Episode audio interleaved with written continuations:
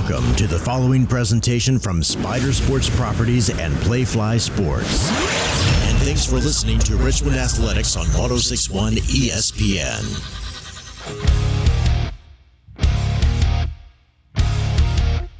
It's time to talk University of Richmond basketball. This is Behind the Web with head coach Chris Mooney, live from World of Beer Bar and Kitchen, 11600 West Broad Street in Short Pump. Tonight's show is brought to you by CarMax, Lux Chevrolet, Bryant Heating and Cooling, Cornerstone Partners CoStar Group and Bon Secours Health System, and by Cabell Childress Group. Join in online anytime and be a part of the show with your questions and comments. Text 804 327 0888. Email behind the web at richmond.edu or on Twitter using at Spider Voice, at Richmond Athletics, or at ESPN Richmond. Now, here's the voice of the Spiders, Bob Black, with Coach Mooney. This is Behind the Web, presented by World of Beer on 1061 ESPN and the Spider Sports Network. Quinn hands it off to Bailey. Dribble drive into the lane. Bounce pass back to Quinn. Nice pass and the layup. Bailey to Quinn. Over to Bailey. Drives into the arc. Here he goes. He slams it into the bucket. Bailey just flying down the lane. Tyne bounces it into Bigelow. The fadeaway jumper again by Isaiah Bigelow. Nothing but net. Harris dribbles, gives to Roche. He'll take another three. Bang! He is feeling it now. Quinn hands it off to King. His high arcing fadeaway jumper good by Jordan King, a step in front of the free throw line. Yeah, just a nice shot that time by King. Well, we have said that a lot already this season. A nice shot by Jordan King, 62 times, in fact, if you want to be exact. And we use that as a backdrop to welcome you to our season premiere of Behind the Web, the basketball edition, live from World of Beer here on West Broad Street at Short Pump, along with Spider head coach Chris Mooney. I'm Bob Black. Great crowd in the house tonight. We appreciate all of you being here and those of you tuned in on the radio and internet as well. We hope you'll interact with the program. If you're in the house, bring those questions on up to us, scribble them down on a piece of paper or a napkin, and we'll ask Coach and our special player guest coming up here in a little bit, Jordan King. And if you're listening online or on the air, you heard the numbers 804 327 0888 is the text line behind the web at richmond.edu if you want to email your questions and comments. And we're here every Monday night during the college basketball season. There'll be a few exceptions to that during the course of the year, and we'll tell you about those as we get closer to them. Let's get into the first program tonight. Coach, first of all, a heartwarming welcome back to you. Obviously, you missed the last month of the season and the last month of shows. Peter Thomas did a great job filling in, but we welcome you back to the hot seat over here. Welcome back, Chris. There you go.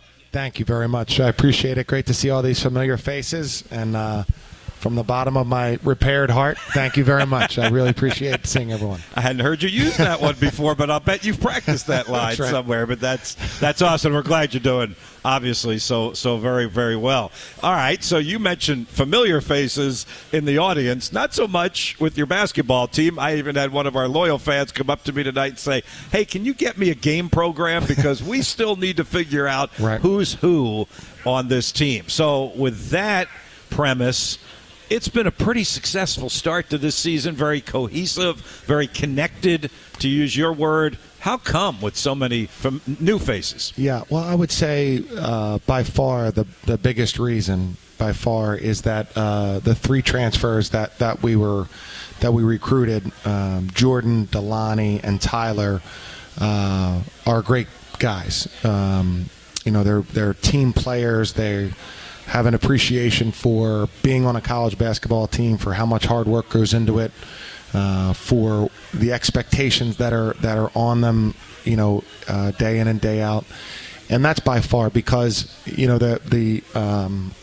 the transfer window, the recruiting window is you know really really small compared to the high school recruiting window, which might be you know a month to 18 months. The transfer window, the portal.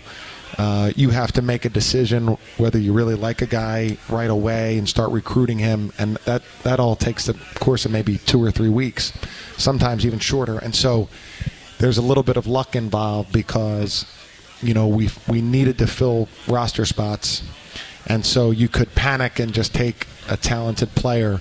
Uh, and we got so lucky uh, with Jordan, DeLonnie and Tyler that they're great guys. They're coachable. Um, you know, they they talk. They they have brought all their good experiences and they've been open to learn kind of how we do things and that is that is by far the number one reason that, that they're that they're great guys and, and great teammates uh, and then the other part is that they're also good players and so it's easy to to you know find some fluidity and some chemistry with guys who are good players and have a good understanding of basketball. Uh, but had they, if they were more hard-headed or stubborn or you know, uh, came to Richmond for a reason to, you know, to, you know, for, for more selfish reasons, then then the cohesion would not be there. So uh, we're we're so appreciative that that they came to school here and we're you know proud that we made a lot of the right decisions in the recruiting and the in the transfer portal. I think we can make the convincing argument that you're six for six over the past two years because Neal, Isaiah, Jason yeah. add to the three that you have this year. Are you warming more to the idea of this transfer portal? Uh, I know you still want the four year guys when you can get them, but are you figuring out, you know, how to use it to your best advantage? I think so. I mean, I think that you know uh, this past year would will probably be the most hectic because uh, we had roster spots open because we signed Ryan Sulis and Mikkel Tyne, freshmen, in the spring also. So um, it was hectic, and it feels like at times, you know, if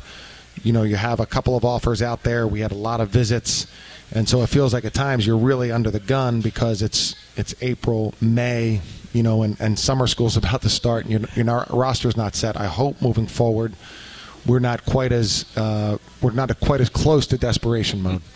Um, but yeah, I mean, the, you know, the transfer. This is this is where college basketball is, and you have to adjust and adapt. I, I just say that I'd rather four and five year players to be around them that long. You know, uh, to to help them to develop to. Uh, you know, to have them go through the really hard times at Richmond and and and um, you know, so they can see older guys who have gone through those hard times who now it seems easy for and talk to them about you know getting better and better. Um, so you know, there's no doubt there's great talent and available in the transfer portal. Um, but I, would really, I just like the idea of coaching a guy for four and five years because of the progress you can see him make and the trust that you can build. All right, Chris, how about on the court? Now. I mean, this is a team that is shooting 50% from the floor, 37% from three, 71% at the free throw line. Uh, we've talked endlessly and have just marveled at the turnover number, the, the best in the nation at only 7.4 per game. This is this has come together pretty well, hasn't it? It really has, and and I think that um, you know it it it's not as surprising to me just having been with the guys during the summer, and so. Um, you know, uh, I, I feel like you know if you have for for us. Um, you know the way that we play and the offense that we run and, and what we do defensively all really depends on one another and it's it's five man offense five man defense and so that is difficult rather than saying hey you know you go try to score you know you try to defend your man and so but the the way that the um, new players both the freshmen and the transfers picked up on things so quickly and, and were so fluid, uh, and their minds were so, um, you know, n- not just could pick things up quickly, but hungry to, to learn the next step and the next thing that we do. Uh, it's not as surprising to me because I think we saw a lot of that in the summer. But yeah, I mean, I, I watch college basketball and you can tell some disconnection mm-hmm. um, and, and some teams who uh, with new players haven't gelled yet. I'm sure they will, and it feels like for us we've been able to do it a little bit more quickly. And I would I would go to the first statement about these guys that we are able to get who are new, mm-hmm. who are not only able to pick it up basketball wise, but have the willingness to learn and to um, you know not learn in terms of hey you're doing this wrong do it our way just more of like hey this is the way we've done it and been successful with players so, you know, can you look at this? And they're very open to doing that. Mm-hmm. How impactful is it, particularly the way we play, that your two best players, all due respect to Isaiah Bigelow and Dji Bailey and, and others who have been great, but that your two best players have been center and guard, meaning Neal Quinn and Jordan King? Yeah, for sure. That's that's always, you know, it feels like that's been the case at times mm-hmm. before here. Yep. And, um, you know, they for us, you know, which is unusual for most teams, they have the ball the most. Mm-hmm. You know, and so our center has the ball so often, makes so many decisions, and you know, there's a great. It's a great thing to be a center for us because you get the ball so often. You know, as I point out to the others to the centers, you know, you could just be setting ball screens the whole possession, but then then becomes a lot of responsibility. You know, you you're, you have the same responsibility as a guard, uh, basically, uh, in making in your decision making, uh, in how, how you have to move, uh, and and taking care of the ball. So, um, but that that is a really big help because they have the ball a lot, uh, and they're both very very confident, experienced players. Uh, I look at Neal Quinn's numbers, particularly 33 assists and only 10 turnovers. I mean, that's Grant Golden, T.J. Cline stratosphere, isn't it? Yeah, it is. It is, and you know, I think Neal, uh, his passing, this would have been different with uh, Grant and maybe even TJ. Neal's passing was ahead of his scoring uh, as a younger player, um, and I th- we've really been urging him to score. Uh, I don't remember having to say that to Grant too often, and Grant's passing really improved tremendously during the course of his career.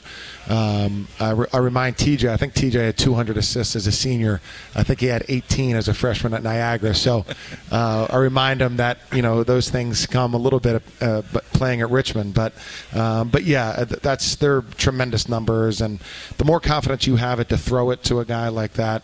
Uh, that really enables the floor to be spread and the, the attention to be paid to the big guy and, and really opens everything up. A couple more for you, and then we'll get Jordan King up here and, and uh, introduce him to our crowd here at World of Beer and get his impressions on his his year so far here with the Richmond Spiders. Uh, five and three at this point, Chris. Obviously, you'd like to win them all, but certainly a solid start. Um, I would look at the UNLV game as I don't want to want to call it a crossroads game, but but certainly a game that I think has helped send this team in the right direction. Would would you kind of look at it that way as you look at the first eight games? Yeah, I mean, I think that uh, you know in those tournaments, um, you're you know either playing two games in two days or three games in three days, and we've prided ourselves in being good on that second day, whether they were playing on the first place game or the third place game. But the last day when you're you know you're more tired. Uh, you're either high or low after the game before, and you know we played Colorado in a really good game, uh, and really had you know, really gave ourselves a chance and, and put ourselves right there with a with a really talented team. Uh, and then we we were able to come out and really control the UNLV game right from the beginning against a really talented team. You know, a lot of high major transfers. Uh, I mean, they're essentially a high major you know uh, program, and so um, yeah, I was I was proud of our effort there and, and, and thought that was something that we showed. You know, we were we defended them really well, even though we didn't have a day to, to scout or prepare. Uh, so I, I do think that was a, a critical game for us. All right, last one, and then uh, Jordan will join us up here. Uh, unfortunately, his running mate in the backcourt and one of the other transfers that you brought in, you know, had the, the wrist injury, the fractured wrist that happened in that tournament down there in Florida. Uh, how's he doing? Our fans have seen him on the bench, obviously, at home. He's still being a vocal leader, and, and what about the prospects for him? Yeah, so DeLonnie had uh, surgery last Monday. Is that right, Jason? Is it Yeah, two weeks? last? Monday. Yep. Okay. 27th of 27th. November, yep. So uh, the good news was they went in and they they um, you know fixed the bone and there was no ligament damage. So the re- initial read was six to eight weeks. Hopefully, with the no ligament damage, you know it's it's toward the shorter. Um, shorter portion of that of that uh, pre- uh, preview. So he, um, you know, DeLonnie's a really really good player. Um, you know, incredible intangibles, uh, super fast. Um, and you know, obviously, anytime this kind of thing happens, you feel very sorry for the for the player uh, because you want him to experience just every single possible minute of college basketball. Um, but he has been tremendous, and I know that I know he'll he's already working, and and uh, I think he gets a the splint or the, the soft cast off here in a couple of days, and I think as soon as that happens, he'll work extremely hard to get back fast because you know we really need him. He's he's likely our best defender. Um, you know, and a guy who has been an all-conference guard uh, during the course of his career, and, and really a helpful player. All right, the best offensive guy, uh, not only on the team, but in the Atlantic 10 right now. Jordan King is our first guest on Behind the Web. We'll take a timeout. We'll come back They love you already, Jordan. They love you already. He joins us at the head table when we continue from World of Beer with Behind the Web on 1061 ESPN. World of Beer is proud to be the official host location of the Behind the Web radio show. Join Richmond head men's basketball coach Chris Mooney, Bob Black, and special guests on Monday nights as they break down the latest game and preview the next matchup. All Richmond Spider fans are welcome, so head to World of Beer at 11600 West Broad Street every Monday night from 6 to 7 p.m. for Burger Monday and enjoy the classic burger for only $5.95. World of Beer also has over 250 craft beers, a wide selection of spirits, a fully loaded food menu, and more. Eat, drink, and explore at World of Beer in Short Pump. I'm honest. Oh, hey! I was hoping you wouldn't come. Maybe a little too honest. But that's why I like getting pre qualified with CarMax. They give me honest budget answers up front and let me personalize my search by monthly payment, all without affecting my credit score. It saves me time for more important things, like dinner with the family. This gravy's lumpy, Grandma.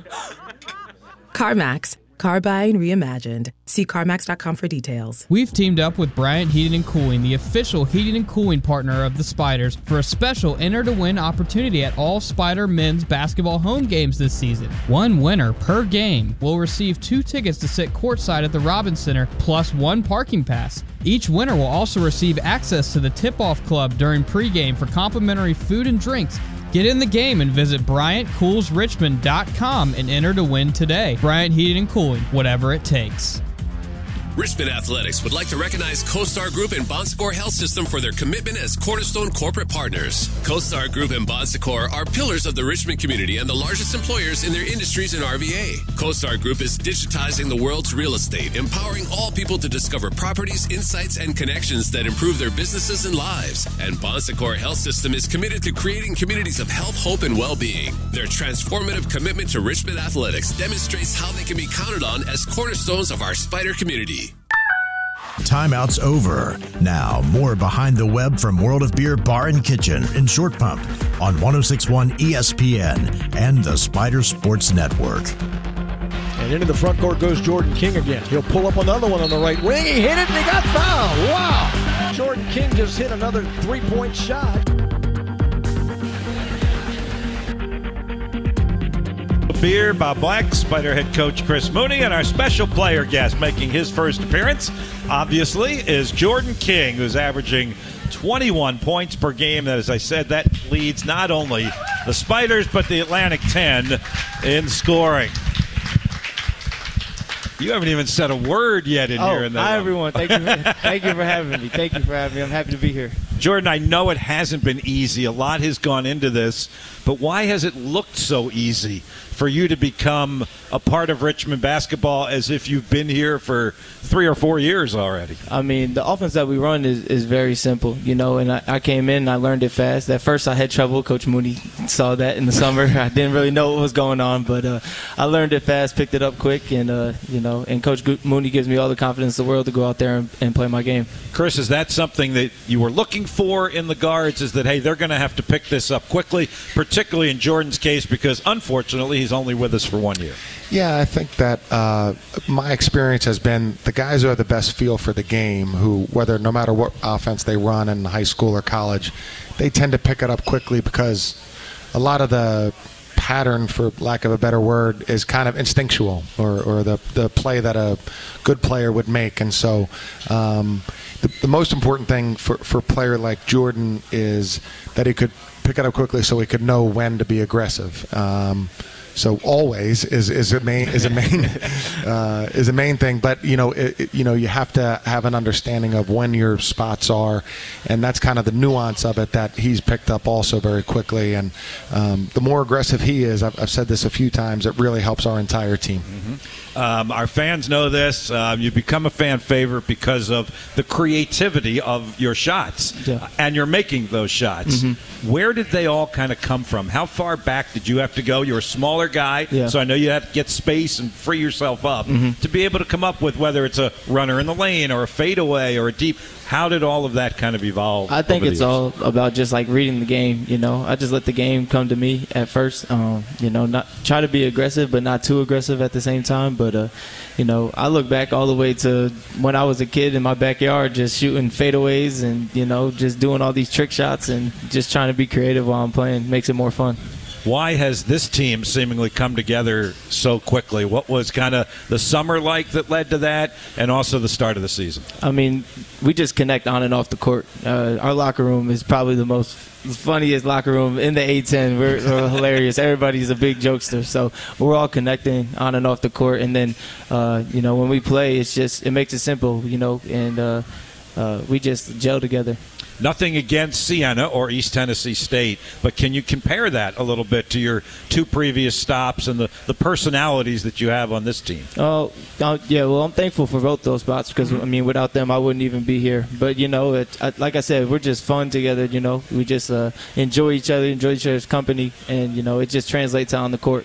One of the things that you had said, I know you and I had this conversation about our offense, is you adjusted quickly to how important, and Coach was talking about this in the last segment, the center position is that how much, how helpful that is to you as a guard to have a center who handles the ball as well as Neal and Mike for that matter. I mean, they just make the game easier. You know, I, I don't have to take the craziest shots when I don't have anything. I just throw the ball to Neal. Neal makes a great decision. You know, and you know, so it just makes the game easier for me.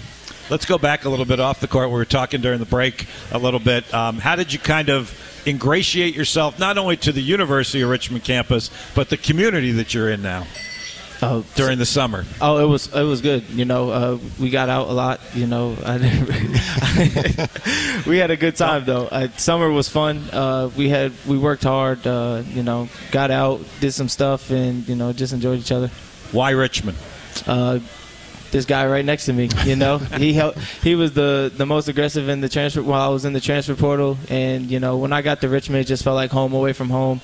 The people here on campus and in the community were so welcoming, and I just knew it was the the right spot for my last year. You've answered this before, Coach Mooney, but zero in on it. Dig down even a little further. Why Jordan King? Yeah, so I was uh, so the season ended and I was uh, I, I couldn't go in the office for a month, and so I was uh, at home, and the coaches would send me video, you know, edited clips of players that were in the portal that we wanted to recruit. And so I had to, I would open my computer and I'd be watching, and if Leah came by, you know, I'd I'd shut my computer down, so she didn't think I was working. She knew, Chris. she knew. She's a smart young lady. She knew. and uh, so uh, Jordan was was in the portal, and I saw him. I said, you know, that's that's the that's the best guy uh, that that we're that we're recruiting, and uh, and so we would go on, and you know, there were. 1700 players in the in the portal and you know I mean when I tell you like we we look at all of them and cataloged all of them uh, and so the next day they sent me, you know, seven or eight new guys, and I, you know, I'd kind of text back. I say, "What about Jordan King?" and um, and we were we really started to recruit him really, really uh, heavily, and uh, and I just. I, don't, I, I just knew right away, and uh, you know I was really uh, this can happen. I was really mad that we didn't recruit him out of, out of high school, uh, and when he transferred out of Siena. But um, right away I could you know he just had uh, he's got these you know great legs and spring and um, he's a very aggressive player uh, but not a greedy player in terms of like he can he can really make the right play and pass and see um, but his a great attribute is this aggressiveness. And um, I thought that immediately for me he was he was the best guy. Then when I would call and talk to him he was you know my favorite guy to talk to because he's mature but he's you know he's he's silly he's fun. Um, and, and so you know and there was no pretense to him. You know he was he, because these guys are a little older they have a pretty good idea of what what the expectation was and the things he talked about when he saw Richmond basketball play and you know the questions he would ask were just a really higher level. And uh, and so right away you know I, I thought we hit it off and we were as aggressive as we possibly could be. Uh, and then we met his mom who's just an incredible person on the visit. Um, and so you know it was it was just it, it was something that doesn't happen very often. He was by far my favorite player uh, and we were able to you know be a, a strong recruiter of him and, and get him so it was it was for that and that in recruiting, the you know the best we've had. How different, Jordan, was this recruitment from Siena to East Tennessee State, and probably even more dramatically, high school to college, high school to Siena, and the, the things you knew later that you didn't know when you were being recruited out of high school? Yeah, this um this time around, this recruitment was way. It was something I've never seen before. Because in high school, I didn't get recruited at all. I walked on at Right. Siena. Uh, Oh, a walk on. Yes. Right, yeah. right? Walk on to where on he is Si- now. Yeah. I walked on at Siena, so uh, you know, I was just happy to be there. I was just my freshman year. I was just, you know, I'm, I'm on a Division One team, just laughing, just enjoying the time there. You know, you get yelled at because you're a freshman, but at the end of the day, it was so much fun. But uh, when I when I jumped into the portal this time, I couldn't believe the amount of schools that uh, you know that called my phone. It was just like, wow, my hard work is paying off. You know, I just never thought I would be at this point in my life. Uh, I'm assuming you didn't reach out to Richmond when you were a high school junior or senior. I don't Um, even think Richmond knew who I was. Did you even know who Richmond was? Uh, yes, I did. You did. I did. I did. Yep. All right, Yep. but but you didn't reach out. No, no, no, no, no. Huh, interesting. didn't have the talent for it yet. I, I knew I was a smaller guy. Wow, that's a pretty mature comment, actually, Chris. You know, like most guys would just send it. What the heck? Yeah, I'm going to do it. right. I can play. That's that's really really interesting. Uh, Jordan King, our guest on Behind the Web this evening. Again, if you got questions for him, and I got a couple scribbled down, I'm going to get to in the next segment. Jordan, don't let me forget. Gotcha. 804-327-0888 If you want to text them to us, behind the web at richmond.edu. If you want to email them to us. Jordan, how about bringing the other transfers along? The three of you from this year, Mm-hmm. how that kind of went with Tyler Harris and DeLonnie Hunt. Well, I was here on campus before D'Lo uh, committed, and he came on his uh, his visit, and you know we just talked. We we uh, we texted after he left, and I was just like, "Hey, I just think it's a great opportunity for the both of us. I think we could work really well together, and it, it's obviously showed on the court. I mean, he's our leader. I know he's out right now, but he still has the most energy in the room. He's still getting on us when we're not right, you know. And he's like the, like I said, he's the biggest leader we have. And then Tyler is he comes from Western Carolina, and they're really defensive minded, and he helps us on the defensive end, and you know also just a great guy in the locker room to have around. And you know, I just feel like the two transfers that we brought in, including myself, well, three transfers that we brought in, including myself, have just been great. So you played against him, right? Yes, against sir. Tyler. Yes, sir. And you played against Jason Roche too, I- right? At oh, the uh, Citadel. I have you? nightmares. Yeah, I don't like Jason. I don't like playing against him. I'm happy he's on my team now, though. Have there been some conversations amongst you guys, Tyler and Jason? And I know there have been at least a couple because I was sitting at the breakfast table when you had them Mm-hmm. one morning, and my stomach hurt from laughing like, the stories you guys. Well, they telling. well they both have a winning record against me in the SoCon, so I don't like those guys really. from, from their previous school, Right, yes, you, you of love course. them now. Yeah, I love Um, them now. How you handling with DeLonnie, and how is he handling it? Coach talked about it, but you guys are together uh, obviously a lot more. Mhm. I mean, he was down when he first heard the news. I mean, we all were. I mean, that's a big piece to our team. Um, but like, he comes to practice every day, energy, like he was playing, like he's still playing. You know, he's always getting on guys. He's got a clipboard in his hand now. He has a whistle. He's coaching us up. You know, so he's just giving us the energy that we need to go out here and win games. Wait a minute, Coach. You've given him a whistle. You know, he, he's he's really you know uh, he's really unique in, in today's world. Um, you know, I, I think I don't think Greg Beckwith uh, was as you know loud and uh, emotive, but I mean, you know, we've had really great players here. It's just it's different now. Uh, you know the way the way players are and ha- and how things work for them AAU wise and high school uh, to be so to be willing to jump guys and talk to guys like that. It's just it's not as typical. And uh, he is like that uh, at a high high level. And so yeah I think he you know one thing I've learned, like on really good players and good people, like what their instinct is, you know, is is often correct and something that we should all embrace rather than fight. And um, yeah, he's he's uh, out there coaching, talking, and challenging guys, and uh, he's e- even an asset while, while he's not playing. So Jordan, when uh, there's a timeout on the court Mm-hmm. and the coaches are off huddling in the corner and the chairs are set up, Yeah. in the past, Jordan Gately used to sit in Coach Mooney's seat and talk to the guys until Coach came over Mm-hmm. Yeah. and kicked him out. Are we getting any of that from DeLonnie yet? Oh, Is- we're is he getting doing that? Yeah, yeah, he's definitely doing that. He's the first guy in that seat. It's not more of a talk though; it's more of a scream, yell, getting us going. it's not a calm DeLonnie. It's Right. it's the side you don't want to see.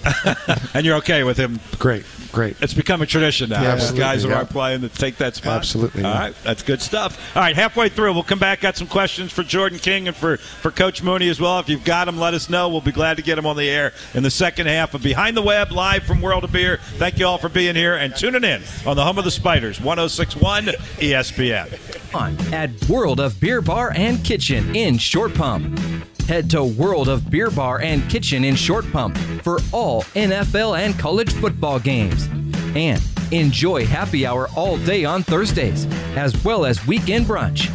With 40 plus beers on tap, 350 more in the cooler, and a full food and cocktail menu. World of Beer Bar and Kitchen is your football watch party destination. When buying or selling a home, the Cabell Childress Group's approach gets results. Some Spider coaches can tell you from experience. Let's hear from men's basketball head coach Chris Mooney, head football coach Russ Huesman, and men's lacrosse head coach Dan Chemotti. If you're looking to buy or sell a home in Richmond, trust Cabell Childress. He's my personal realtor. He truly lives up to his motto of personal attention, proven results. We had a really successful experience working with the Cabell Childress Group, and we would do it again in a heartbeat. Cabell Childress and his team handled all aspects of our buying and selling experience, making our process stress free.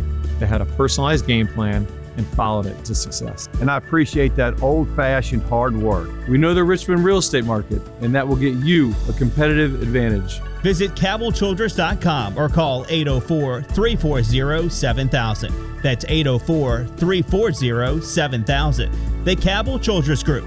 Personal attention, proven results. Buying a vehicle is like buying a house. Many aspects of the purchase can lead to questions. Fortunately, Lux Chevrolet in Ashland has 100 years of experience to help their customers buy their next Chevy or used vehicle. They combine a modern, interactive website at luxchevrolet.com with old school customer service to make the entire process easy. So don't buy from some online startup. Put your trust with Lux Chevrolet in Ashland, 804 798 9261, or online at luxchevrolet.com. Your local dealer with worldly experience. Let's get back to the show. Behind the Web, presented by World of Beer Bar and Kitchen in Short Pump. Once again, here's Bob Black on the Spider Sports Network and 1061 ESPN. King crossover left to right, right of the lane, behind the back pass to Walls for another three. How about that one? King behind the back. Walls his second straight three ball. King at the Spider logo. Works to the right side. Now crosses over, drives the lane, put it up, off balance, falling to the floor. And of course, it goes in. Jordan King with 29. He was literally falling down as he took that shot. Well, he practiced that one in his backyard, he told us, when he was a little kid, falling down and knocking it down. That was uh, the 29 he had in the game against William and Mary Saturday night, had the 34, obviously, in the opener against um, against VMI. But I want to go back to the other highlight there. Jordan, welcome back to Behind the Web here at World of Beer. Behind the back pass to Mike Walls Yes, for a three pointer. Yeah. Where did that come from? Well, I did it in practice. Uh, I think the first week I here I was here and I completed the pass. Uh, coach had no problem with the pass, so I just started doing it. I've been doing it in practice a long time, and Mike was ready for it. And I know Mike's gonna knock it down, especially at the top of the key. It, it was the second one he had hit in a row, and it Right. looked like you guys were laughing a little bit Yeah, about, yeah. about that. He had to feel pretty good Uh, about those. No, he definitely did. That's his shot right there at the top of the key. He doesn't miss that. And, and certainly an assist you wanted, didn't you? Oh, for behind sure. the back, sure. behind the back one. Which uh, uh, Chris, I had asked you about that, kind of wondering what the response was going to be, and your response kind of surprised me, to be honest with you, about a guy like Jordan King making what looks like you know a little bit of a moxie flair behind the back pass, but you said. Well, that's a good pass. Yes, Uh, that's uh, what you said. that we actually coach Yeah, that, yeah, we depending co- on the guy. Well, as a matter of fact, uh, Jordan flipped that one, and I think it's better to bounce it. Oh, Uh, But he, he flipped that one, and uh, but he'll learn. He'll learn. I think you want to bounce that pass if you can. Huh? But but it can be effective at times Yeah, if the yeah, I guys think so. can do it. Yeah, exactly. And it's almost like uh, in you know uh, behind the back pass. Sometimes will be you know to go into the side. This one's going behind you, and Yeah. so there's uh, and, you know and the reason you're doing it is you see Mike's man right in front of you. Um, but yeah, I think uh, I think that's a I think that's a great pass, and you know I, you know we recruit all these guys who are very skillful, and so that that that's not that's not anywhere near out of what Jordan can do or anything like that. Absolutely, we haven't found anything he can't do just yet at this point. So, um, all right, uh, from uh, someone in the audience tonight, Jordan, really enjoy your aggressive play. Something we've talked about. Thanks for being a Spider. Is there a link or association with Trevor Smith? Our uh, freshman guard, since his dad was an outstanding player yes. at East Tennessee State. Yes, I met Trevor's dad last year, and he actually gave me some tips on, you know, just like the college basketball world, and you know, uh, he's been a great like. Uh, influence, I guess you could say, at ETSU when I first met him. And uh, you know, Trevor's a great, great player. He's going to be a great player here. Uh, you know, but you know, he, yeah, like I said, he's just an influence. Was his name, you know, talked about a lot down there? I think he scored like 2,300 points. Yeah, I think East Tennessee last State. year before one of the games, they actually retired his jersey. So he came down with his whole family. It was a big ceremony. I don't know if Trevor was there or not. I don't. I never met Trevor before, but uh, Trevor might have been there too as well. Uh, and then the follow up, Chris, Coach Mooney, was that at all helpful for both players coming to Richmond? Uh, well, the fact that that uh, Tim was such a good player, I mean, uh, that was how we, you know, that everybody would know Trevor uh Uh-huh. was that he was uh, Tim's son. I think his his uh, name is also retired at the Boo Williams complex. Wow. and that has some really really impressive names up there. So, uh, yeah, I think Trevor. Uh, he, he is going to be a good player. Uh, he's he's a great kid, and and uh, Tim Tim loves basketball. Loves basketball. His father, and uh, I think Trevor has that same that same feeling toward the game. I, I think that he has a chance to be a great player. Jordan, what are you what are you learning now about this team as we get a little bit closer uh, to conference play? You'll experience Atlantic 10 play for the first time in you know a little bit less than a month now. What are kind of some of the things you're learning about this team through these non-conference games? Uh, I think at the end of the day is that we all have the same goal, and that's just to win games. You know, that that locker room is not happy after we lose on the road or you know to top 25 Colorado. We thought we could win that one. Everyone had faith in that locker room. So, you know, I just think the biggest thing is that we all want to win. We all have the same goal. We're all going to hold each other accountable just so that we can be the best. Coach and I were talking about that. You were sitting over there when we were talking about. I I really thought that UNLV game was one that you may look back on later in the year. How were you able to focus for that one after what you just talked about? Colorado, tough, heartbreaking loss. Twenty less than twenty four hours later, you're coming out there. Well, it's the second day of the tournament, and when you lose that first one, it's no fun to go out there and play again. So, uh, but we went in the locker room, and you know, it's just a chance for us to get better. And I think that day we did get better as a team. We uh, learned even more about ourselves and what works and what doesn't work, and you know, just continue to grow from there. We've talked a lot about offense, which is certainly the fun part of this thing, and, Mm-hmm. and what you're doing with the scoring. How about defensively and the things you've had to learn in the Richmond way of playing defense and bringing all these guys together to do it? Well, Coach Boyden, uh, he recruited me here, and he's a guy from UNCG, so I also played against him as well. And I know that UNCG has one of the top defenses in the country, and uh, you know he, those principles are the same with ours. And you know it's really easy to learn. Uh, definitely a lot of work. I don't really like playing defense, but I got to play it if we want to win basketball games. But uh, you know, like I said, Coach Boyden's been amazing. How is he as a defensive player, Coach? He's Boyden? actually a very good defensive player. You know, it, again, uh, when you when you have a great sense for the game, that helps everything. Um, and so, a lot of times when you imagine a defensive player, you you think of all the physical traits of quick jumper, quick feet, uh, strong base, and those kind of things. Uh, but really, having a sense for the game, because you you know, the more you can anticipate. Uh, and the less you're caught by surprise, the better defend you are, and so that that really helps Jordan. He's a great talker on defense, uh, you know, and he, he's very committed. You know, the, these principles that we have, um, you know, when you like any team, but the principles that we have, if you can stick to them, you know, not that you're going to shut a team out, but you're going to start to see the same things over and over over, and that makes things easier to defend rather than seeing a new play or a, a different part of a play every every single time down, and so if you if you have a great sense and you can communicate, that really, really, really is a big part of it. And then, of course, he also has quick feet and a good nose for the ball, defensively rebounding, things like that. So let me talk a little bit about opponent defense to get us back to talking about what you like best, which is offense. the other night, correct me if I'm wrong, because I wasn't there the last couple minutes of the game. Uh, William Mary plays some zone, right, against us the other night. Yes. Um, how do you guys attack that when you see a zone? What changes for you as opposed to trying to carve up a man to man. Yeah, it's all about finding space. You know, we put got got the big man right in the middle, got the two shooters on the wing, point guard at the top, got the forward running the baseline. It's all about finding gaps, what angles you can attack, where to throw the ball. You know, like Neal had a great pass over the top to Ty uh, Tyler uh, during the game and wide open layup. Um, again, Neal skips it to somebody, a Roche, to get another shot. Neal's just a great passer. I could go on and on about it, but you know, it's all about just finding the gaps and you know, finding the right angles. And that's different, I'm sure, to have the big man passing. Oh, it's crazy. He's beating me in assists right now, and I'm supposed to be the point guard. it's not even close right now. No, I know. As a matter of fact. I'm gonna it's leave that to him, 33 yeah. to 18 if you want to know the, the actual numbers there. Uh, how much have you worked against zones, Chris, and what did you think of the attack the other night? Yeah, well, it's interesting. Uh, the we we we have worked against zone, and you know we kind of really try to map it out in the preseason of those. Um, you know, you get um, 30 practices in 42 days, and so we map out how many days to work on out of bounds plays and zone, and uh, we did that. Now, zone is one of those things that's so different in a game than it is in practice.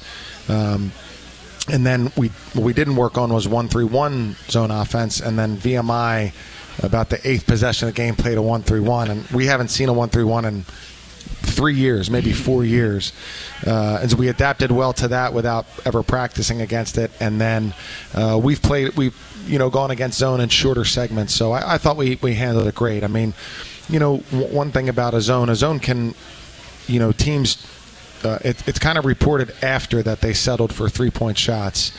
Um, but a zone can make you have to shoot three point shots. You know, it's we always try to get two point shots, uh, but the most common thing that's going to be open and available is three point shots, and we shot well. Uh, so that makes the ball movement and the finding space and all those kind of things really great because we made all those shots. And so um, I thought we handled it great. And again, as Jordan said, the, the, the big guy being able to pass the ball and having a great sense really makes it much easier. Hey, a couple more for you, Jordan. We could go on and on, but I'm guessing we're going to have you back before this season ends on this show For because this is the first of many, many more to come. Uh, how are you trying to help Mikkel Tyne come along? I mean, all of a sudden he gets thrust into the starting lineup. I know he's loving it, obviously, but as as a more experienced guard, how are you trying to help him as a freshman? Well, most importantly, just trying to find ways to help him in the offense. You know, it's def- he's a freshman. Uh, learning the Princeton style offense is not easy. So, but uh, Mikkel's a great player. He has a great sense of the game. Uh, when he came in the summer, I just like. I was amazed how good he was. I wish I had his confidence as a freshman. Uh, You would have been here as a freshman. Yeah, You had his exactly. confidence as a freshman. exactly. Yeah, but he could do it. I can't. But um, he, he has just so much talent. He's going to be a really good player at Richmond.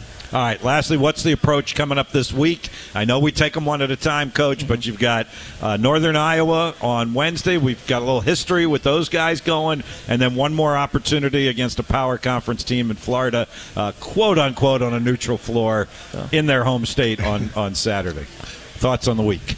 Um, it's just our chance for us to get our first road win. I know we Ah. definitely need that. Uh, you know, obviously another chance for us to get better, but we definitely need to go out there and get a road win if uh, we want to continue our success. All right, let's go do that. All right. Yes, sir. All right, go enjoy the food. Everybody, Jordan King, our first guest on Behind Thank the you. Web. Thank you for having me. I from appreciate World it. of Beer.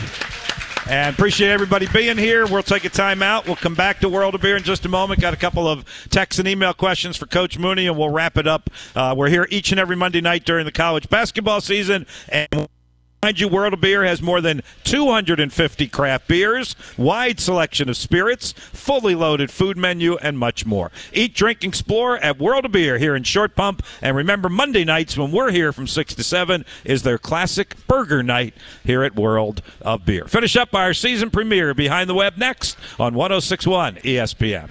Set of wheels? Get pre qualified at CarMax and see your personalized monthly payment for any of our cars with no impact to your credit score. Because CarMax has made it as easy as a Sunday drive to get your financing options with a shopping experience tailored to you so you can get the car that's right for you and right for your budget. Get started at CarMax.com and compare your options in just a few easy clicks. See CarMax.com for details. CarMax, that's car buying reimagined. World of Beer is proud to be the official host location of the Behind the Web radio show. Join Richmond head men's basketball coach Chris Mooney, Bob Black, and special guests on Monday nights as they break down the latest game and preview the next matchup. All Richmond Spider fans are welcome, so head to World of Beer at 11,600 West Broad Street every Monday night from 6 to 7 p.m. for Burger Monday and enjoy the classic burger for only $5.95. World of Beer also has over 250 craft beers, a wide selection of spirits, a fully loaded food menu, and more. Eat, drink, and explore at World of Beer in Short Pump. For the ones who get it done, keeping you up to date with Richmond basketball, this is Behind the Web from World of Beer Bar and Kitchen, 11,600 West Broad Street on 1061 ESPN. From Playfly, this is the Spider Sports Network. All right, welcome back. Uh, Lewis producing in our ESPN Richmond studios tonight. I got both Alan and Robert on location today, helping us engineer and produce the show for this great crowd here at World of Beer tonight. All right, coming up for the Spiders Wednesday night at Northern Iowa here on the East Coast. That's an eight o'clock uh, game time, so seven thirty is our airtime. Seven thirty Eastern on Wednesday night. 8 o'clock game time, and right now it's on ESPN Plus uh, to watch it, or you can tune in to Greg Beckwith and yours truly on the radio Wednesday night. And then Saturday at Florida in Sunrise, Florida, against the Florida Gators, scheduled for a 4 o'clock game. It's the second end of a, a double header with Florida State in the first game, and our airtime is at 3.30, and believe that's on the S. SEC Network. We'll be on the SEC Network on Saturday against Florida. All right, final segment with Coach Mooney. Again, thanks to Jordan King. Did a great job on his premiere here on Behind the Web. Uh, Coach, I'm not going to steal the thunder. I was going to ask you about Northern Iowa, but our good friend uh, Ivan, who is still out there listening and still with us, says, Welcome back, Coach. Glad you're feeling better. And his traditional question What can you tell us about Northern Iowa? Yeah, so we, we've had uh, this series here with Northern Iowa. Um, this will be the fourth time in four years, and then we played them twice, uh, maybe 10 years ago. Um, so, you know, they've been an extremely successful program, and we reminded our guys today, you know, that when they, Wichita State, Northern Iowa, and Creighton were in the Missouri Valley Conference, and they would kind of, those three would win the conference. And so they have a great basketball tradition, a great coach, uh, great style of play. Um, and so they they're, they're a little bit different than Wichita State in terms of Wichita State very athletic, uh, really really talented. You know Northern Iowa has their system and their style, really good players. Uh, so they're really good. They they've shot the ball well. They've played one of the best schedules in the country so far. They've played Carolina. They played uh, they played multiple road games. Some teams haven't played any road games. Yes, you know, and, true. And so um, so that that that has made it hard. They they uh, they beat Stanford Yeah. really handily. Yep. So they they're they're a really good team and and they do a lot of really good things on offense. Uh, there's you know there's some familiarity for the coaches, but with so many new players, there's not quite as much familiarity as it would be in years past. Uh, but a really good team and a big challenge and uh, another road game opportunity that hopefully we can that we can uh, really play with great energy and, and compete. You've been pretty good friends, right, with Coach Jacobson over the years? Yeah, he's a tremendous guy. You know, they're um, he and his wife have also have two boys that are older. Um, you know, he's just really, really a great guy. And the series came together. I think uh, it might have been the, the, the year the tournament was canceled, and uh, Northern Iowa and Richmond were both, you know, whether in the tournament on the bubble during the course of the last couple of months, and it became so hard to get games. It's getting harder and harder to get games, and so you know, we were just talking one day, and he said, well, "Why don't we play? If if those are you know top hundred or top fifty games, why don't why don't we play?" And so we we put the series together. Um, and we had played years ago uh, when Kendall Anthony was here and T.J. Cline. Um, so so yeah, he, he's really really a great guy and uh, has been a great coach there for a long long time. They've already played a couple conference games, right? How how weird is that? Strange, yeah, I know. I, I saw some Big Ten games. I think were this weekend, and you know, I, I, I don't know, you know, I, I don't know. That that that seems that seems unusual. I really hope that uh, you know there's a part of the A10 that wants to go to 20 games. Uh, there's another part that wants to reduce it to 16 games, and you know, when you have so many teams and so many game opportunities, you know, that's. Uh, I, I don't know about playing conference games. You know, around Thanksgiving time. That that seems way too early. What do we want to do? Do we want 16? Do we want 20? Well, do we like it where it is? yeah, What? I, I would say 18 or 16. I, I think you know 16 gives you. The, argument would be 16 gives you that many more opportunities. So no matter what kind of team you are, you would go and play the teams that you want to play. So we would go try to play more high major teams. The argument to go to 20 is that there aren't as many high major games available, and so. Um, but I, I I like 18. I, I think, Bob, honestly, a 15 team league, I, I don't think there's a right answer because the right answer would be to play 28. So you played everybody twice, and you can't do that. I don't think that's happening. Yeah. you know, it's just so hard now. Like, finishing the top four is that much more important, or winning the regular season. And whenever when you're playing a completely different schedule than other teams, you know it it you know it renders it a little bit uh, not unfair, but you know just from the jump a little bit. It's just so different to, to try to compare the two teams rather than a true round robin. Is 15 where we're at? Do you hear anything that, you know, we got to be even and we got to be 16 or anything along those lines or not much? I haven't heard any. I think once the NFL went to a 17 game schedule, I think all of that went Everything was okay? yeah. Interesting. Yeah, but it, it is large, no doubt. And, and speaking of the A10, um, pretty decent start, right, uh, for the conference. And we know how important that is. You know, if we want to get multiple teams into the NCAA tournament, you got to got to take care of some business in, in November and December, right? Yeah, you do. I mean, uh, you know, the conference is trying to schedule as as well as we can, but it is hard to get it is hard to get those games. You know, um, you know, St. Joe's took Kentucky to overtime and beat Villanova. Both those games are on the road. Um, you know, they'll they'll be lucky enough to get Villanova at home next year. Yep. Um, Wow, yeah. You know, because of because of The Big, Big Five, yeah. Uh, but there aren't that many opportunities like that, and and uh, you know we're we're we'll play. F- Florida will be our third high major game. We've played as many as five in the past, um, but and that is really difficult. That's really a challenge for us to get to that number. So, um, yeah, I mean the the key is obviously to win games, um, but uh, it, you know you want those opportunities. Um, and, and you have to try to take advantage of them. And for us, they come early in the year.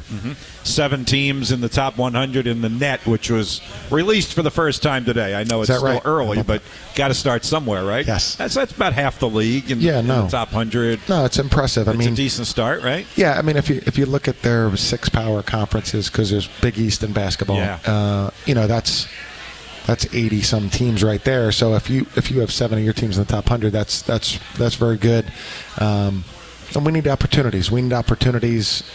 We need opportunities. Yes. Spiders are one of those teams, by the way, at number 85 uh, today. So one of the seven uh, that's in the top 100. Hey, one more question before we leave. I was going to mention this earlier in the first segment, and I forgot. And having not been at the William and Mary game, uh, you went with Jason Roche to start, and I thought your reasoning for that was was really interesting. And we've all, you know, seen his struggles. We know how great a shooter he can be, and he hasn't been. Why'd you put Jason Roche in the starting lineup? And obviously, something clicked with him the other night. Yeah, you know, I, I, thought that uh, really we were coming back from Wichita State, and he had um, he has been in a shooting slump for him. Um, and number one, you know, when you're always counseling guys like that, you say, well, don't don't just worry about your shooting. Uh, of course, you're a shooter. You're worried about your shooting, and and I thought, uh, you know, the one thing I could do for him because he's a relentless worker and uh, very driven by his routine and always in the gym shooting, uh, would be to give him give him more opportunity, not just more shots, but more opportunity to be on the floor and uh, you know just be surrounded by the game and. Uh, and uh, starting would give him that best opportunity, and um, you know, hoping that that would kind of really jumpstart him as well. And his, you know, his first basket was on a cut and a layup, and that's always really good. Or some contact on that layup, Bob. Um, and he fought through that contact, yes, he did. Coach. And then, uh, and then he, you know, he made some shots. So I think that, um, you know, I, I- think it, it turned out to be something very positive. But that was a motivation. Is just that what could you know what could we do for him to help him be more settled, more confident, get more opportunities. Greg Beckwith had been begging for him to get a layup for about three or four games now. Yeah. Just figuring that would, yeah, you Yes. can't plan it necessarily. I mean, you can try, Right. but the other team might have something to say about that as well. And it happened, and then it got him going as well. And the other part of that, you brought Aiden Noyes off the bench, right? And maybe that helped relax him a little bit too. Yeah, it may have you know we had talked to Aiden before the game or, or in between Wichita and and William and Mary and. Uh, he, he played great. I mean, he didn't shoot the ball well, but he played great. Eight rebounds, very, very active on defense, aggressive. Um, you know, and a couple shots go in, and it's it's really a headlining game. Uh, but I thought he did great, and uh, you know, Aiden is very talented, and you know, he just uh, sometimes he he just tries so hard. You know, I say the squeezes the ball so tight, right? Uh, but uh, you know, you just have to sometimes be able to dismiss the last play and make the next play. And uh, he was really aggressive, which is a great sign against William and Mary. Worked out great for sure. Hey, this was fun. Let's do it again next Yes, Monday. All right. All right. So we'll be back next Monday and the following Monday before we get to the holiday break. Thanks again to Jordan King, our special player guest, Coach Mooney. Thank you. Great to have you back in that seat. Thanks We'll very much, you, uh, Northern Iowa on Wednesday night. Our airtime is at 7:30 uh, Eastern time. 7:30 Eastern time. Eight o'clock game time against Northern Iowa. The Spiders go in there with a five and three record, and will look to improve upon that. Greg Beckwith and I will talk to you Wednesday night. Robert and Alan, thank you on location. Uh, Lewis back in our ESPN Richmond studios. Everyone, thank you for being here tonight. Tell your friends, bring them with you. We'll have a good old time when we talk Spider basketball with the next edition of Behind the Web next next Monday night at six o'clock on 106.1 ESPN.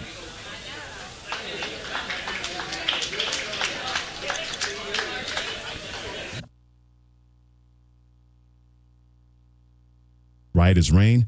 Good luck to anybody trying to beat that team. I don't care if it's in Philadelphia. I don't care if it's in San Francisco. I don't care if it's in a parking lot. They continue to play like this, and it's not going to matter who they didn't have last year in the NFC Championship game losing in Philadelphia. It'll be about who they're going to put out the pasture this year in the NFC and maybe in the NFL, if and only if they keep being like we saw on Sunday. For the ESPN Radio Sports Beat, I'm Freddie Coleman.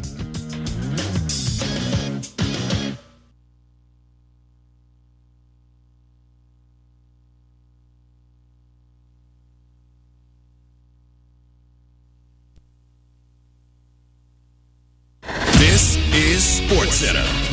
Jim Basketball Monday Night Football offers Bengals and Jaguars. ABC, ESPN, ESPN 2, 8:15 Eastern. The Jags playing on this Monday night stage for the first time since 2011. Longest active drought in the league without a Monday Night Football kickoff. Travis Etienne on the opportunity. Uh, it means that we're heading in the right place, and I feel like I'm just very grateful to be a part of such a time as this. And I feel like God placed me here for a reason, and I feel like for us, we have to just keep that momentum going and go out there and put on a great show for the fans Monday, so we're able to get more games in the future. The Jags are 13 and 3 in their last 16 games, tied for the best record in the league since week 14 of last season. Steelers quarterback Kenny Pickett out indefinitely after undergoing surgery and a right high ankle sprain. Mike Tomlin said Mitch Trubisky will start when Pittsburgh plays host to the New England Patriots on Thursday. The New York Jets do not have a starting quarterback for Sunday's game against the Texans. Coach Robert Saleh options are Zach Wilson, Tim Boyle, and Trevor Siemian. None have played too well in the aftermath of Aaron Rodgers' injury. The Athletic reported that the team is leaning towards Wilson, but he is reluctant to play because of injury risk.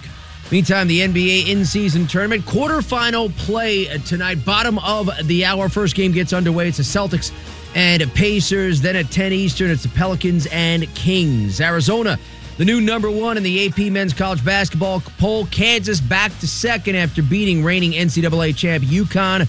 Houston three, followed by Purdue after falling from one to four overall.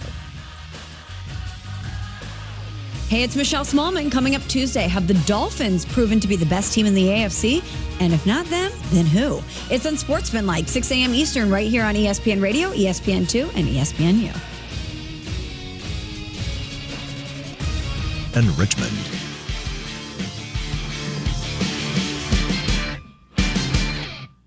I would absolutely put in an undefeated Florida State ahead you're of a defeated Alabama team. best. And in this scenario, if they beat Louisville, they will have beat everybody, but they are deserving and Deserving doesn't the matter. best, the best Deserving team out of not all of their matchups and the best team out of all of their deserving, matchups. deserving is not a part of this conversation. It's You don't get to trip and fall against best- Texas and get in. It's the four best teams in college there's football. If Bama beats Georgia, there's zero chance that the SEC champ, who just took down the two-time defending champ, is going to be left out. From Miami, Florida, to Dallas, Texas. I'm ready. How about them Cowboys? To you. This is Amber and Ian on ESPN Radio, the ESPN app, and on SiriusXM Channel 80. Apparently, you do get to trip and fall against Texas at home by double digits and still find yourself in a college football playoffs. The committee messed up big time. We will get to that in just moments. Be a part of Amber and Ian Nation on the Dr. Pepper call in line. Call us, 888 say ESPN. That's 888 729 3776. If you're as hot about what the College Football Playoff Committee did as I am, give us a call. ESPN Nation is presented by Dr. Pepper. It ain't college football season without the delicious taste of an ice cold Dr. Pepper, the one that fans deserve. Aaron Goldhammer filling in tonight for Ian Fitzsimmons. Hello, Goldhammer. Thank you. Amber, I'm sorry that I'm standing in your way on this one, but I have no problem with what the committee did. I, I understand Florida State fans being upset about this, but also I think that they put together the best possible television show. And look, I'm much more likely on New Year's Day to sit down and watch Michigan, Alabama than I am Michigan, Florida State. Well, you're wrong. Uh, but before we get to why you're wrong, let's get to some of the other happenings right now around the world of sports because we are getting you ready for Monday night football on your television sets. Bengals, Jags tonight coming your way, 8:15 p.m. kick on ESPN. When that game gets going, we will of course keep you updated on all of the action here. I mean, not a ton of juice to this one after all, right? You got the Bengals at the bottom of their division, the Jags at the top of their division. The season ended today. The Bengals ain't in. I don't expect the Bengals are going to be in. Their season went the way of Joe Burrow. Um, yes, uh, but I do think it is, you know, a seminal moment for the city of Jacksonville tonight. They have not been on Monday Night Football, Amber, in like decades, and I think it really shows that, you know, this has finally flipped. I think that the Jags now are one of the best teams in the AFC. I wouldn't put them in the top top tier, but I think part of them hosting this game is at least the league and television networks, namely ours at ESPN, saying that they're one of the biggest draws and a real contender to go to the Super Bowl out of the AFC. When you look at like, you know, the Chiefs aren't the Chiefs quite anymore, and then when that opens up, it's like Baltimore and Miami and Jacksonville's just there kind of lingering. So I think keeping an eye on them as we head towards the playoffs is going to be interesting because they're going to be hosting a playoff game in that stadium. Is this true? The Jags haven't been on Monday Night Football since 2011. Am I that is true. That, That right? is How well, is that? There are kids having their bar mitzvahs in Jacksonville that have never seen a Monday night football game in their town. That is truly wild. I used to be a runner for Monday Night Football for ESPN when I was in college, when it was in Jacksonville, when there'd be big games in Jacksonville, since I went to college in Gainesville at the University of Florida. But lo and behold, apparently it has been a long time since they have found themselves in this time slot. Here we are once again. So the Jags will have an opportunity to show their stuff tonight. Also, an opportunity to show their stuff. Just moments ago, we got the four Heisman finalists. No surprise who's headed to New York. You've got Nix, you've got Penix, you've got Harrison Jr., and you've got Jayden Daniels. Those guys will in, be in New York. One of those guys is going to win the Heisman. So we will get into that a little bit later here on Amber and Ian. The Monday Night Football preview is brought to you by Progressive Insurance. Progressive makes bundling easy and affordable. Get a multi-policy discount by combining your motorcycle, RV, boat, ATV, and more. All your protection in one place.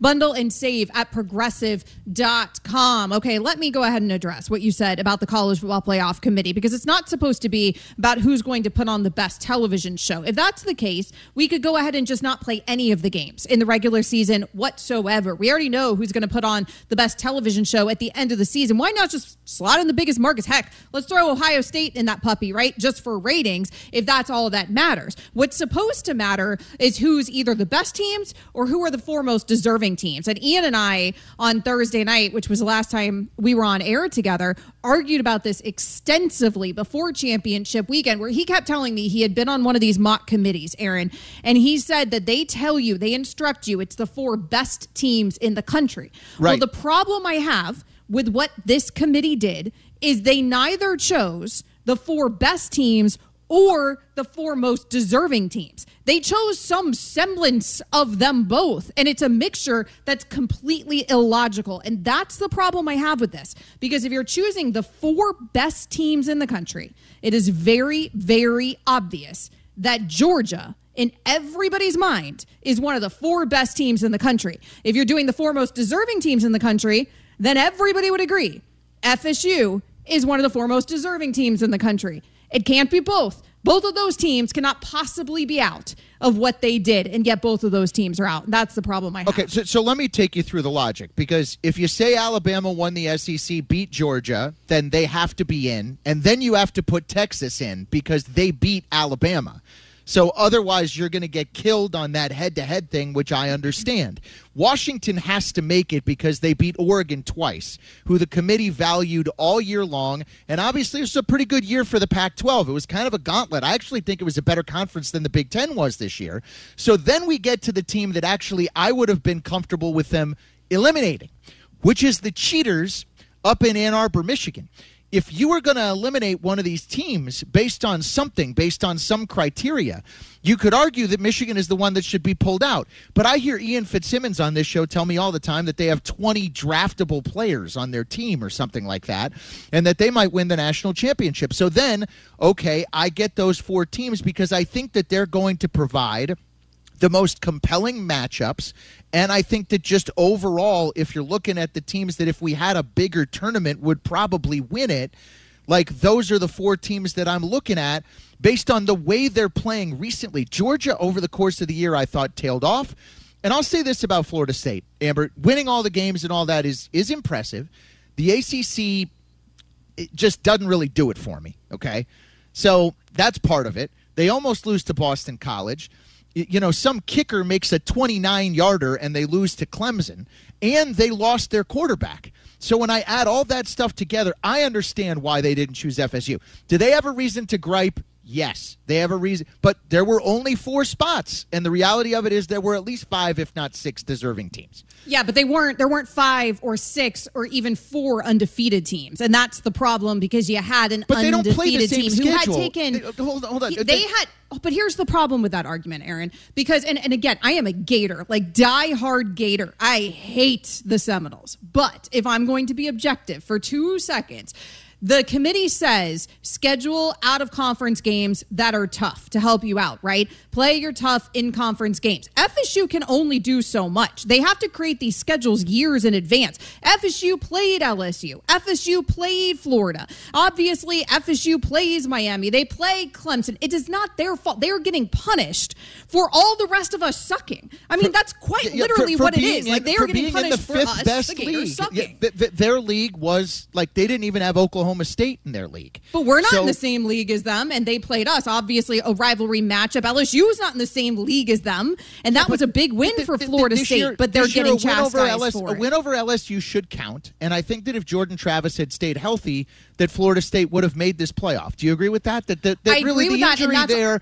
The other thing that would have helped That's also them, Amber, problematic because then you're you're you're you're discounting the work of like 100 other players and coaches because of one kid. And it has led to Jordan Travis tweeting out, I wish I'd broken my leg earlier in the season, which is atrocious.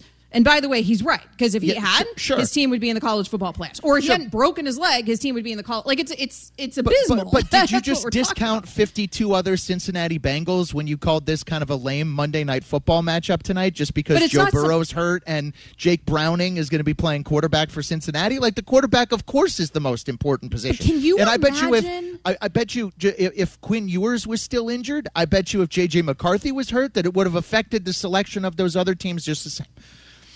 Can you imagine if some arbitrary committee was like, you know what, the Bengals aren't in? Like, let's just decide the Bengals aren't in because Joe Burrow went down instead of actually letting them play out the schedule. Because the reality was that it was a couple games ago FSU lost their quarterback. If the committee had such a problem with FSU losing its starting quarterback, then that is a decision the committee should have made when it lost its starting quarterback, which was Here's- before the Florida game, before the Louisville game. It's not even the FSU angle, it's the Georgia angle that bothers me just as much. Because, fine, you can make an argument that FSU isn't as good, even though again, I think that whole I think the whole idea that we have to choose just like some arbitrary best and not actually who's earned it is Yeah. so insane Well, that's why, that's why we're going to 12 teams, though. Like, there's Right. a reason we're, we're changing God the we system because we all agree that this the current system stinks.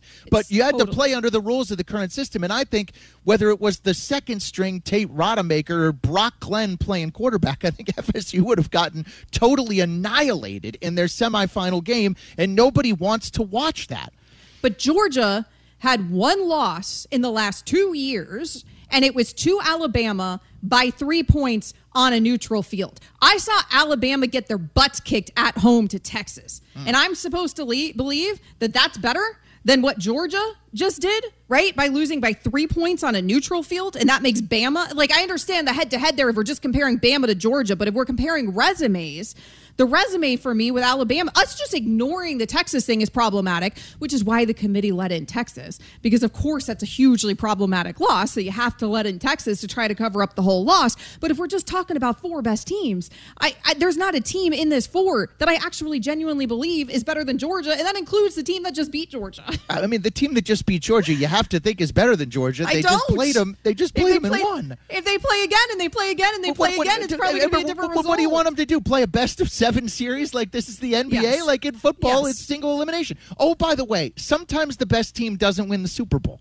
Like that's part of the way football playoffs and the NCAA tournament. Like sometimes great teams, you know, the Vikings went 15 and one one year, and they ran into the Falcons on the wrong day, and the Broncos kind of got a free Super Bowl because of it. This is they all part of sports.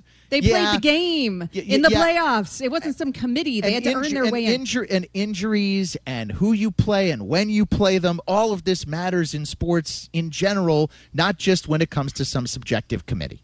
Can you imagine if we just had some subjective committee decide who gets into the NFL playoffs? Are you as incensed as me, or do you agree with Goldhammer? Give us a call, 888 say ESPN, 888 729 3776. Plus, plenty of NFL to get to on tonight's show as well. Hey, it's Michelle Smallmon. Coming up Tuesday, have the Dolphins proven to be the best team in the AFC? And if not them, then who? It's on Sportsmanlike, 6 a.m. Eastern, right here on ESPN Radio, ESPN2, and ESPNU.